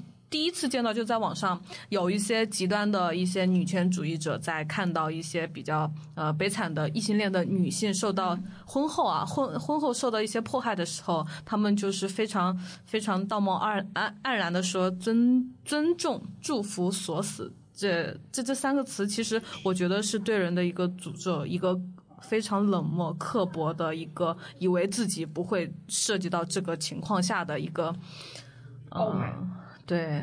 就是确实是，我觉得，呃，由这个地方，我确实是会给自己带来一些反思。就是说，嗯，有一些我们明知道对方可能会遇到什么样的困难，但是对方如果说坚持的还是走这条路，一定是有他当下的一一个困难。我们可以说自己不认同这个东西，也可以尊重祝福，但是说没有必要说啊，你就一辈子就这样了。人是是会变化的，他我们那每个人都是有可能会被改变，或者是说改善自己的一个境况的。嗯，我我倒是同意，就是不过这种话，我会觉得就是你在面对一个无能为力的境况下的一个。一个那个回应了，你没有办法了，他就已经要结婚了，甚至你就要去做伴娘了，你还能怎么办？而而但是网上的那种就是这种比较轻飘飘的语言，其实我我大多数情况下是不会去呃讲的，因为其实。我会觉得女权主义者就是让人都是平等的被对待的，因为即便是受害者，他也不可能去立刻的去觉悟，他觉悟之后也不可能会立刻的去采取行动，这都非常正常的，也是正当的。我非常尊重这些行为。怎么说呢？我现在应对这些就是所谓的受害者，我只能这么称他们。我的做法就是潜移默化的去影响，然后。我目前的效果还是不错的，因为呃，会有一些身边的女性的朋友，她们会在遇到某些事情的时候，不管是性方面、情情感方面，还什么工作啊，各种各样方面，一一旦其实我会把它归类为一些就是就是女性的一些困境，嗯他们都会来找我去跟我交谈，我是趁机的去跟他们呃，就是表达一些我的立场和观点。对对对，他们其实知道，嗯，我遇到一些什么样的问题，我是可以找你倾诉的。我目前呢，只能影响我身边的人一小部分人。我我前几年我都会和很多很多女权主义者割席的那种，因为就大家在面对一个呃，比如说那个之前那个网红呃。快手的主播郭老师，一个农村的女性，嗯，知道。就很多人，我身边的很多女权主义者说她是厌女的，她说她是厌女博主。我说她就是一个那么普通的农村的妇女，她骂几句脏话，可能带了女性的那种。我说这完全不能称她们为是厌女的，她明明就是一个受害者。就因为这个事情上和很多人割席了，因为我会觉得我们在对待人的方式上是完全不一样的，这是关乎立场和原则的。对，但是后来，我现在呃面对这些人的时候，你说他们极端吧，我可能也就是大家相安无事就好了。我们依然是在女权主义这个领域上去影响身边的人，只不过方式不一样。嗯，我现在倒是不太会割席或者是呃彼此攻击了。波仔能影响身边的人就已经很不错了，我觉对得。对对，波波仔的理念是跟我一样的。我我现在是从来不会想着说去改变任何人，我觉得我只能说去影响其他人，嗯以及对方如果哦，比如说你处在一个困境当中，你记得一定要向外求救。还是那句话，向外延伸，嗯不要被你当下的环境困住，觉得好像世界就是这样运作的。怎么办呢？人生就这样了，怎么办呢？这辈子就这样了，怎么办呢？人不都是这样吗？就这样的话就不要说了，没有人能够帮到你了，你已经自己把自己画地为牢了。受到影响其实还有一个好处，就比如说我录播课，就会邀请一些 LGBTQ 的，反正就是非顺性别这些朋友来。然后我的小姨，她是一个相对在小镇里成长的，以及成为一个人母的一位传统女性。她之前的价值观就是女性就是要相夫教子，为家庭牺牲，抚育下一代，还有一些对男女性别的刻板印象。她听了我的节目之后，一开始她就会先是下意识的否否定以及就是批判。对，说什么都是认识一些什么奇奇怪怪的人。但是他有一个优点，他这个优点是影响到我的。在我小的时候，他还是一个普通的工厂女工。像我城市江苏那边外贸的工厂比较多，像接一些外贸单子，他就觉得可以学英语，可以更高提高他的职业生涯。他那时候都三十多岁了，他开始学英语。他其实这种行为在小小的我那里就留下了印记，我就至今我都觉得，你什么时候开始学习都不晚，就是从我小姨身上学到的。她这个优点呢，就是已经是她本身带有的特质了，她就一直会，嗯，虽然他不认同我说的东西，但他好奇，他想学习，他想继续看一看。结果他听着听着之后，首先他肯定是对我有爱的，因为他关注我。他听着听着之后，他开始改变他的想法了，他会向我的嗯弟弟，就是他的儿子道歉，因为我弟弟他属于那种嗯没有典型男性气质，他不好斗。他不会跟人打架，他喜欢文科更多一点。他以前在我弟弟在初中的时候偏科比较严重，可能是语语文、英语比较好。他甚至让我去让我去规训我弟弟，让他成为男子汉一点。当然，我肯定没有这么做嘛。他但是我的小姨她竟然已经意识到自己这种行为是错误的，她向我弟弟道歉了。我就觉得这种影响，我感觉就还挺好的。就我我不需要成为一个圣人去普度众生，只要身边有一个人可以被你影响到，就感觉我就很有成就感。对你弟弟的救赎是非常。对，我就想到刚才结合波仔说的，就是首先现在这个世界上面这么多人，就大家立场都是多元的。就比如说，呃，我们刚才会讨论女性主义者出去跟男性约会会不会会不会 AA，或者说女性主义者她是不是应该化妆的？这种其实就像我们刚才讨论结果，你站在不同的立场就会有不同答案。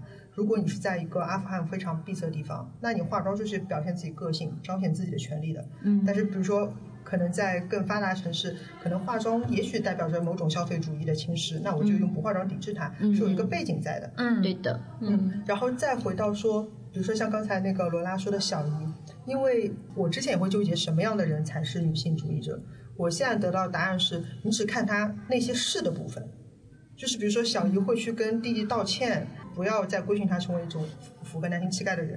不但就符合了一个是的标准，我觉得他就是，不要去看他不是的东西，比如说他骂国骂是不是带了女字边的字这种这种点，嗯。以及和其他我们因为出于不同立场而持有不同观点的这些点，嗯，如果即使那些在在你心中是否，他只要有是的点，他就是女性主义者。这就是团结一切可以团结的地方。对的对，嗯对吧对对对，只要你能有这样的一点点的意识，一点点的做法，嗯，就说明你是对整个环境是有帮助、有促进的。就像罗拉小姨，可能以后也不会看到其他的孩子，也不会觉得这个男孩子不像男孩子，女孩子不像女孩子。对不仅仅是对自己的孩子嘛。嗯，对是的，对，所以就我很少参与网络骂战，我也不会看一个新闻就开始先下一些判断，当一个理中客，或者是我就是法律，我来可以判断 谁对谁错，我不会这样。我觉得，嗯，每个人有自己的生命体验，它既然已经发生了，就希望他能更好一点吧。那能怎么样？就刚罗罗拉讲的那个他小姨的一个改改变，我也结合就是说自己身边的一些经验，我我我觉得人的改变是要有一个核心的一个驱动力的。我觉得罗拉。的小姨的一个一个改变，可能最主要的最开始就好奇啊，罗罗拉那个在做什么样的东西，出于对你的爱，嗯然后后面的一个改变就是说，嗯、出于对他自己儿子的爱，从而蔓延到都说对男生女生这么一个东西。但是说它的核心点还是基于爱，嗯呃，确实是，呃，有很有很多人啊，也不是很多吧，可能一些人他如果说人生中太过顺遂，没有遇到过这些转折点，一一一些被爱的感染的一一个点的话，他是很难有这么一个改变或者是一个启发的。我前段时间还跟我妈在说，就在讨论，我跟她说到善意歧视的这个问题，就是她并不觉得善意歧视，就是比如说晚上问你要不要我送你回家，这桶水太重了，我要就让我来帮你抬吧。女孩子干这种事，妈妈就会觉得这是对女孩子的优待啊，但是我仍然嗯认为。对对我仍然认为它是一种歧视。当我开口有需求的时候，我自然会找人来来帮忙啊。当我是有需求的时候，而不是你一上来就觉得哦你不行，嗯，哦我可以，嗯，就这样自上而下的来来帮助你。我我并不需要这样的照顾。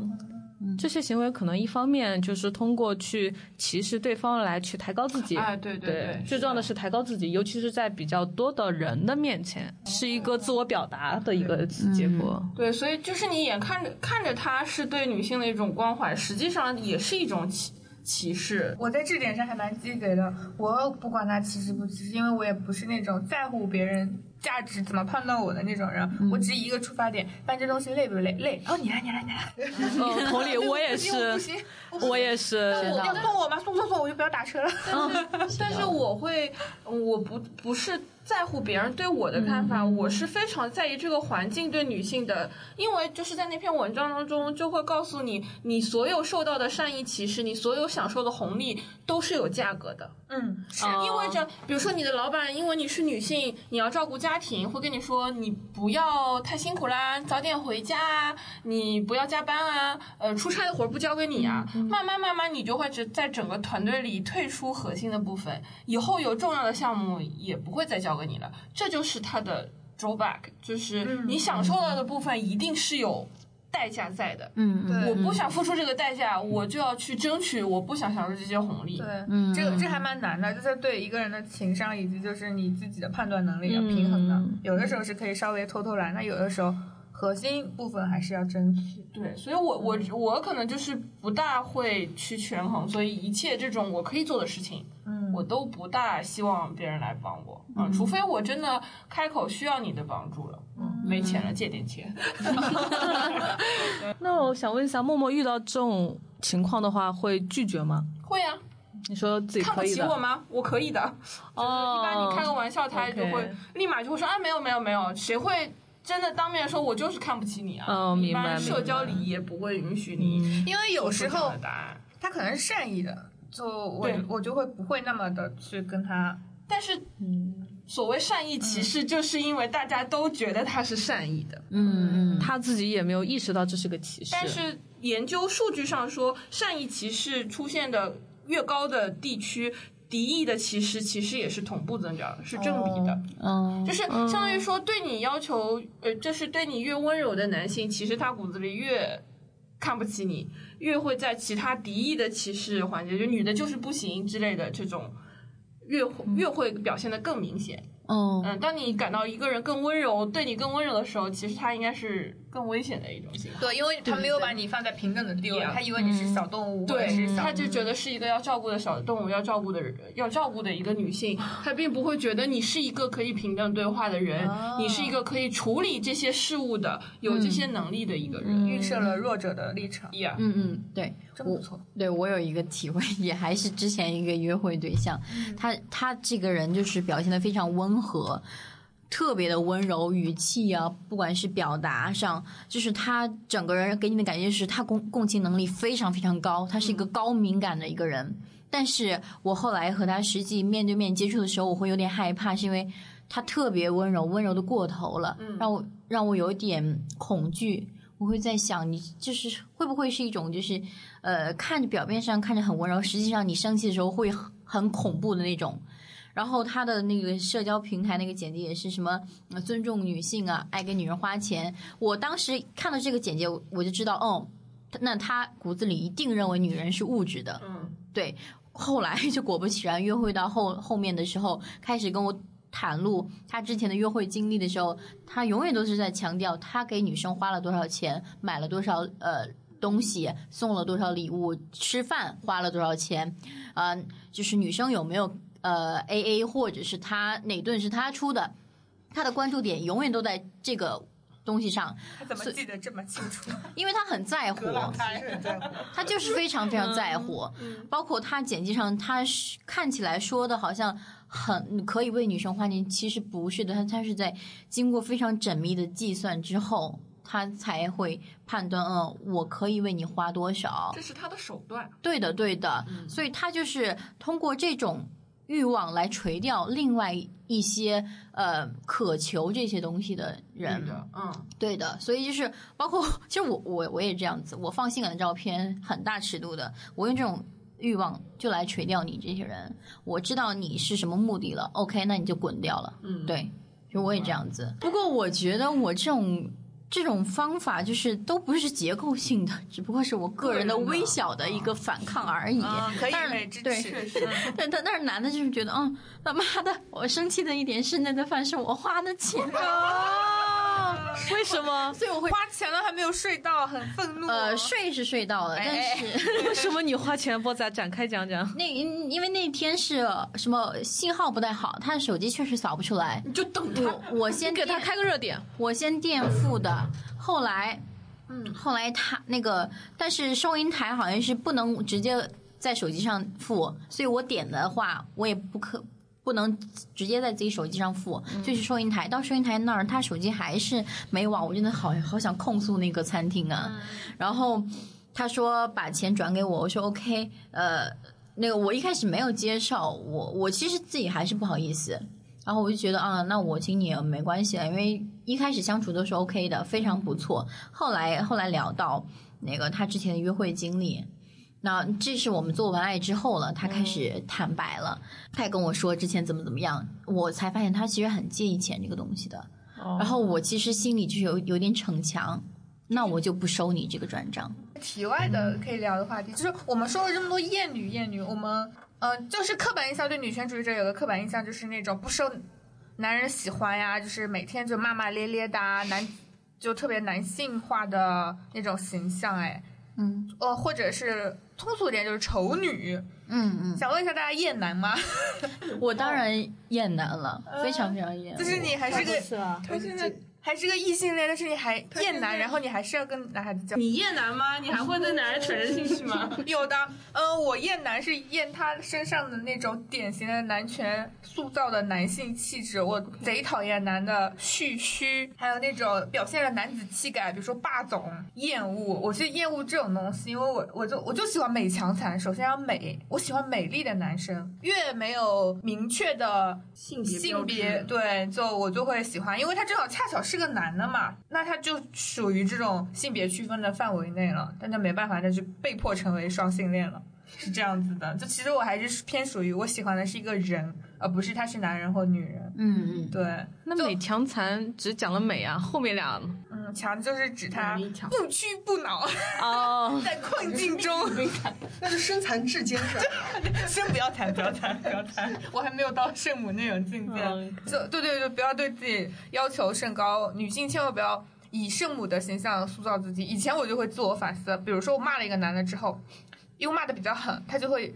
表现出那种可能受挫的那种样子，或者是不敢跟我讲话，不敢跟我对视，我还会自我反思。就姑奶奶今天教你做人，我还会反思，我就觉得啊，我会我是不是说的太狠了？我是不是不应该对一个人这么恶劣？后来有一天，我看到一个点，看到个书，我又不是佛，我 为什么要对天下的人都缅怀这种，反而不去怜悯自己呢？当然是要把自己摆在第一位的。的他在那个当下，他伤害到了我了，我肯定是要反击的。为什么事后我还要为保护自己的行为而而感到抱歉对对，是的，就所以现在新闻好多道德绑架，对女性要求特特别高，比如说老公残疾了或者怎样，你有小孩儿，你你不离婚改嫁，创造给小孩创造更好的环境，你还要守着他干什么呢？但你一旦要离开他，你就会被塑造成一个大魔女、大恶女。但男的就是那种杀妻骗保，就仿佛就可以理解，随便说一句，哎，男的嘛都这样。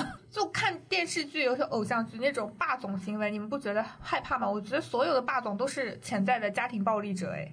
强奸犯。对，嗯就是对的对的，就违抗你的意志啊！你觉得这样很浪漫吗？除非他他当然他是个帅哥演的，你给他加滤镜而已。就以前有男生就这样壁咚我，咚我下意识反应想报警，我想打他，但我打不过他我。下意识反应大概踹他屌。对，哦，没有，我下意识反应从他这里嗯钻出去了，踹他屌，没有钻钻嗯钻出去了比。较高。他他就被这种网络流行的东西给给影响了，他觉得女生都喜欢这样啊。我真的好想说，就是嗯刚才说的那个什么爱给女人花钱那个男的，嗯他特别喜欢这种小动作。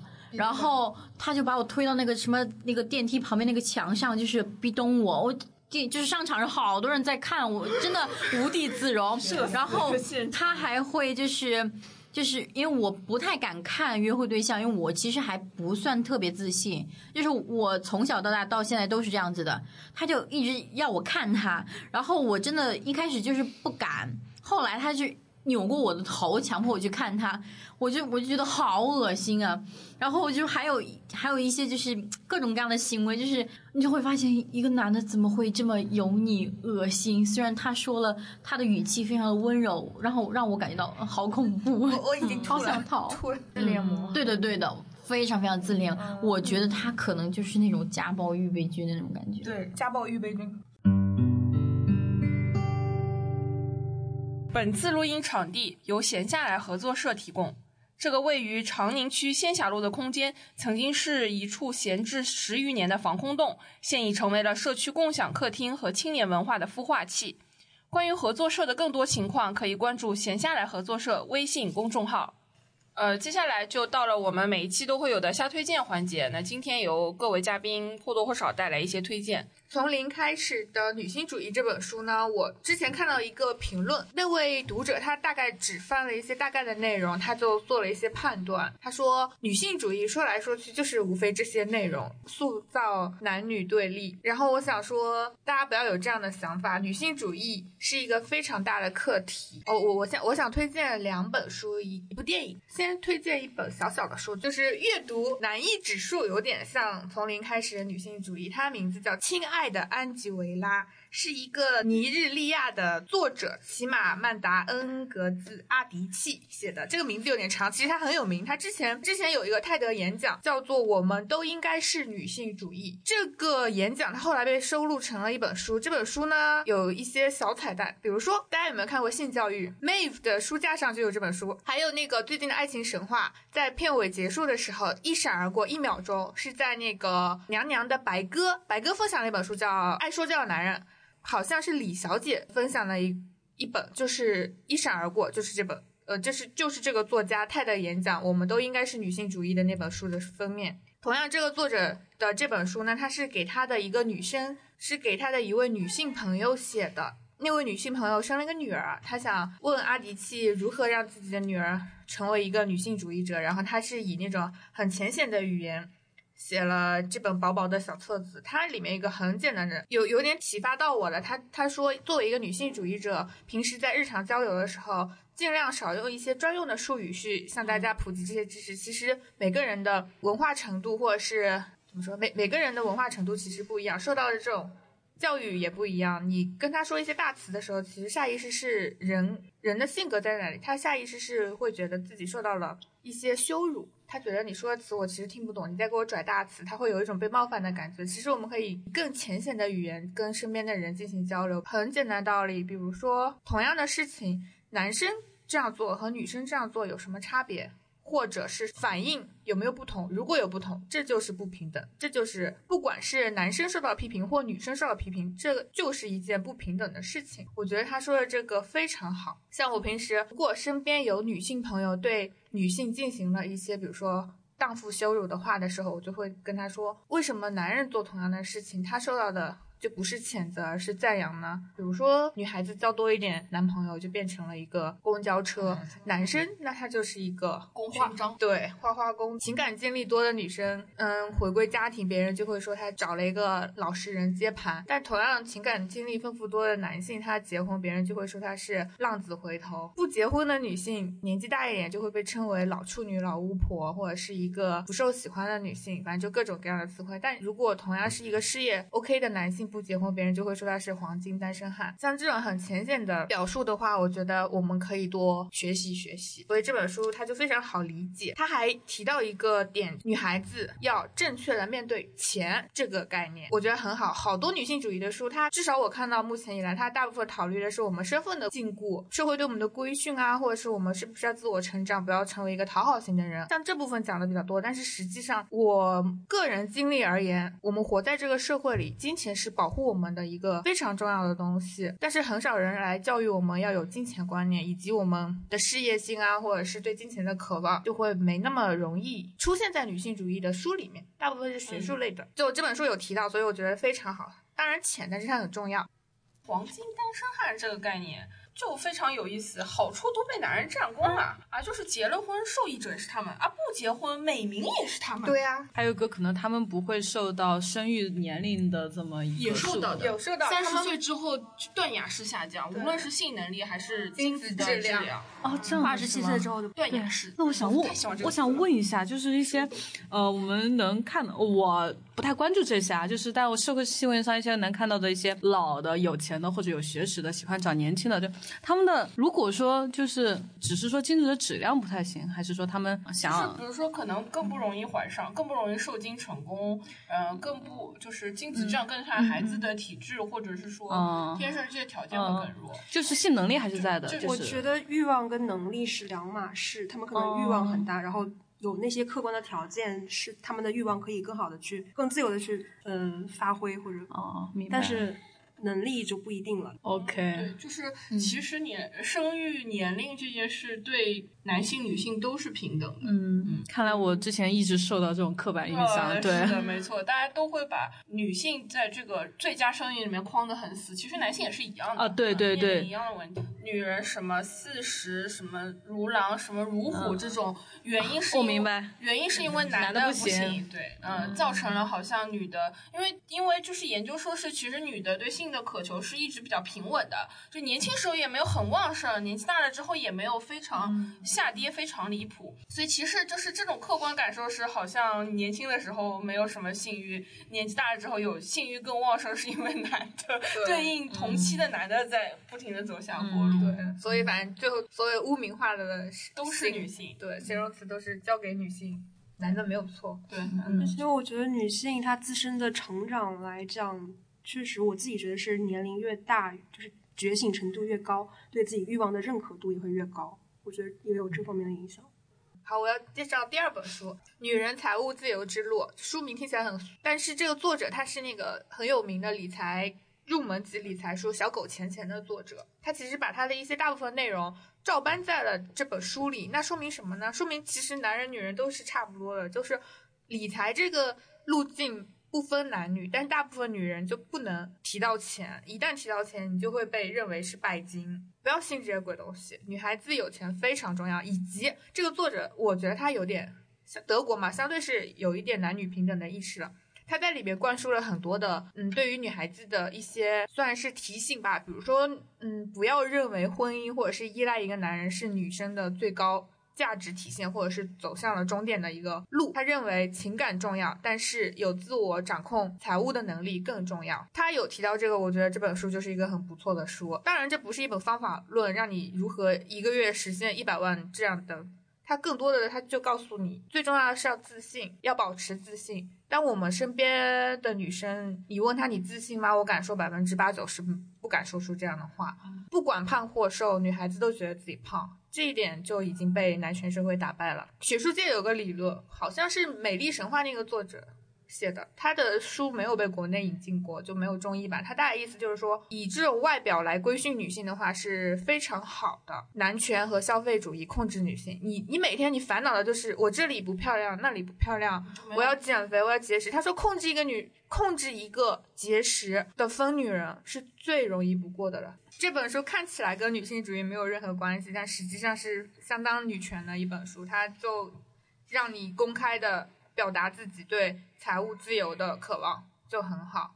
我要推荐一部电影呢，它就相对有一点历史性，就是《妇女参政论者》，就是一个历史线性故事。这应该是对标第一次女权主义运动，西方英国主要是，大家可以看一下。你就会发现，所谓的我们中文互联网上的极端女权，其实一点都不极端。我们根本没有极端的条件，以及我们现在得到的一些微小的权利，那可是付出相当大的代价才能得来的。哦，我有一个要推荐的，就是一个。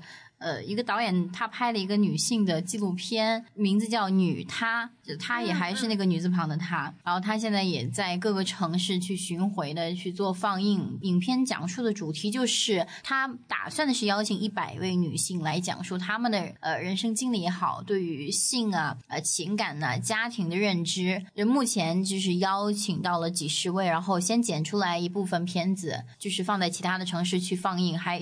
现在效果还蛮不错的，然后我其实也参与了，就是一个拍摄，然后我我当时在讲述的时候，我以为我会侃侃而谈，因为我我可能对于性啊亲密关系的认知都可能会很多，我感觉自己是很有经验的，但是我谈来谈去，我一直在讲我的父亲，我一直在讲他的人生经历，我会感觉父亲这个角色在我的成长阶段，好像他没有任何的。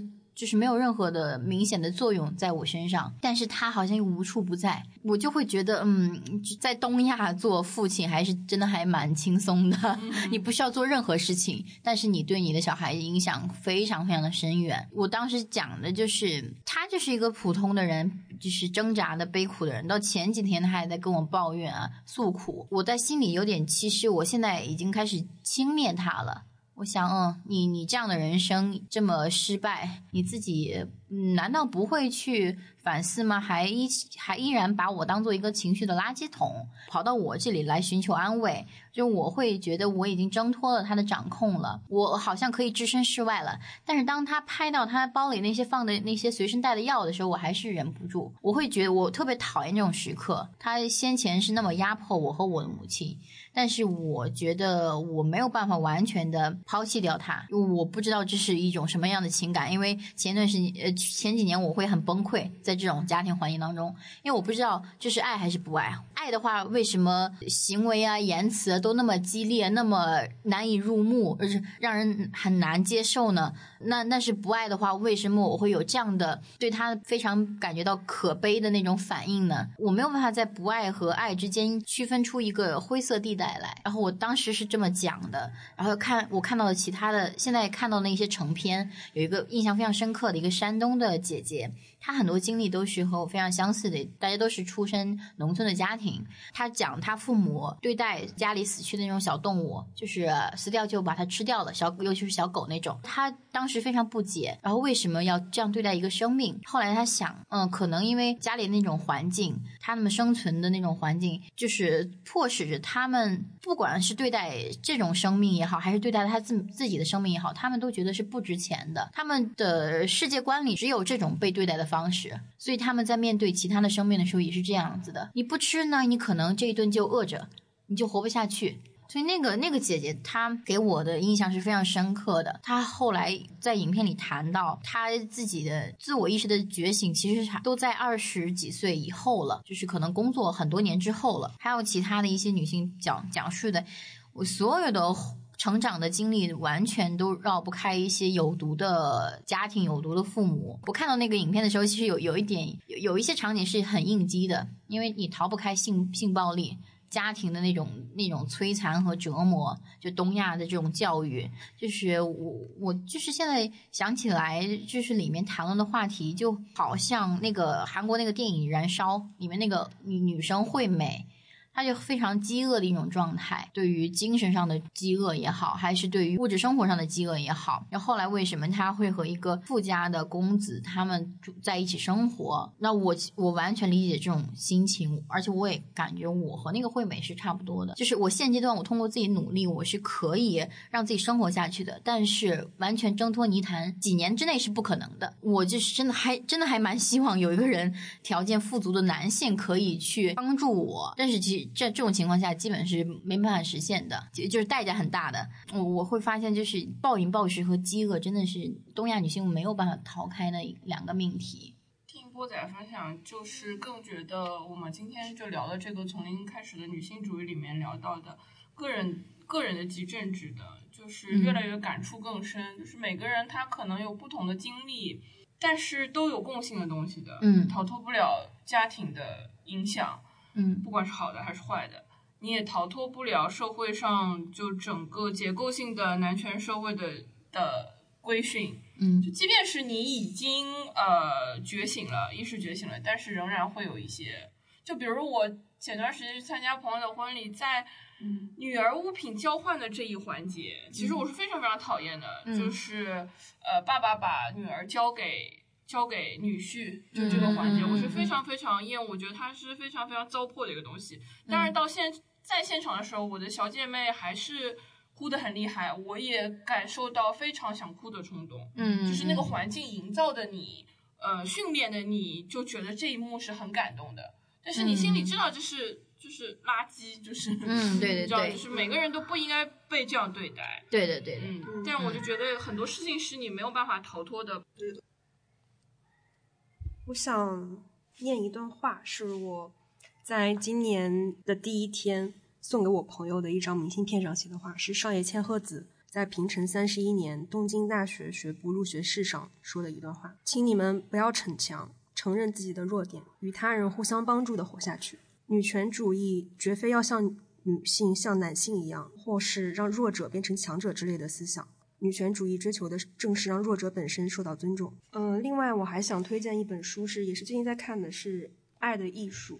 就我觉得，爱是一种能力，是一门艺术，是需要不断去学习和实践的。我就直接念一下这本书是阿里西弗洛姆写的，然后我觉得这个人的所有作品我都还挺感兴趣的。目前这是我阅读他的第一本书。插播，这是社会学必读。书之一是的，嗯嗯，好的，下次一定读。我就直接呃念一些他的呃这本书封底上的几句话吧，也是弗洛姆本人的话。如果我们想知道如何爱，就必须遵循我们学习其他任何艺术的同样方法，诸如学习音乐、绘画、木工或者医学技艺及工程艺术的方法。爱是一门艺术吗？回答是肯定的。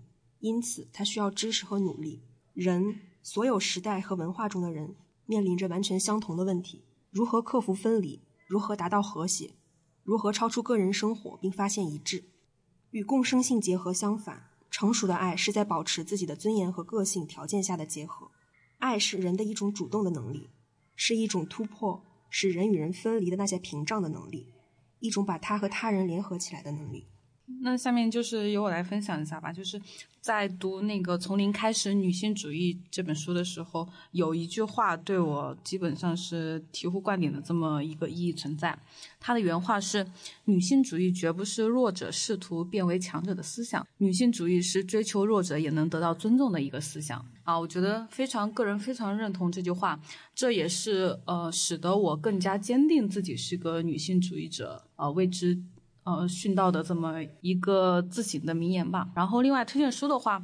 嗯，其实今天讲下来，听到大家或多或少对呃童年、对家庭环境，确实给每个人的呃一个生活或者是说一个性格带来很大的影响。我最近在看的一本书啊，嗯，它的名字叫做《蛤蟆先生去看心理医生》。这本书是一本非常。浅显易懂，包括它的一个适龄度都是从从小到大，它其实都很适合读的一本书。这本书啊，也是那个由浅入深的去讲一些呃我们时常忽略的一些现象和问题。其中最开始就是蛤蟆先生最近情绪不好。然后他的朋友们都劝他去看心理医生，然后他来到心理医生这边，心理医生就问他你为什么要来？然后他把这个行为去讲了。这其实是我们呃遇见困难的一个常态，就是你如果说是去看心理医生，或者是说想要自救，一定是要自发的，而不是说你觉得你的现在这个状态对你的朋友带来了一定的负面的影响啊，你为了满足你朋友的期待，其实这和我们以前在家庭里面去满足父母的期待是同一个原理。我们嗯需要先从面对自己开始啊，所以说这本书非常浅显，非常很好读的一本书。然后希望大家，尤其是一些对心理学方面没有过太多涉及的一些朋友们去读。九九和荔枝推荐的书我都看过，也相当推荐。但是《爱的艺术》有些朋友他看了就是比较不符合中国国情。他说到尊重、平等、共同成长这几个大话题，在我们。东亚语境下很难实现。就比如说亲密关系中，尊重是什么，很多人都不知道。